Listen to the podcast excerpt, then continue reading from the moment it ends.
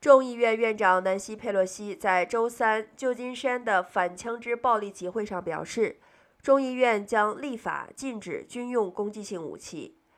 佩洛西承诺，联邦立法者会采取措施，希望减缓美国的枪支暴力。他表示，明天司法委员会将会制定一项新的法案，该法案将购买战争武器的年龄从十八岁提高至二十一岁。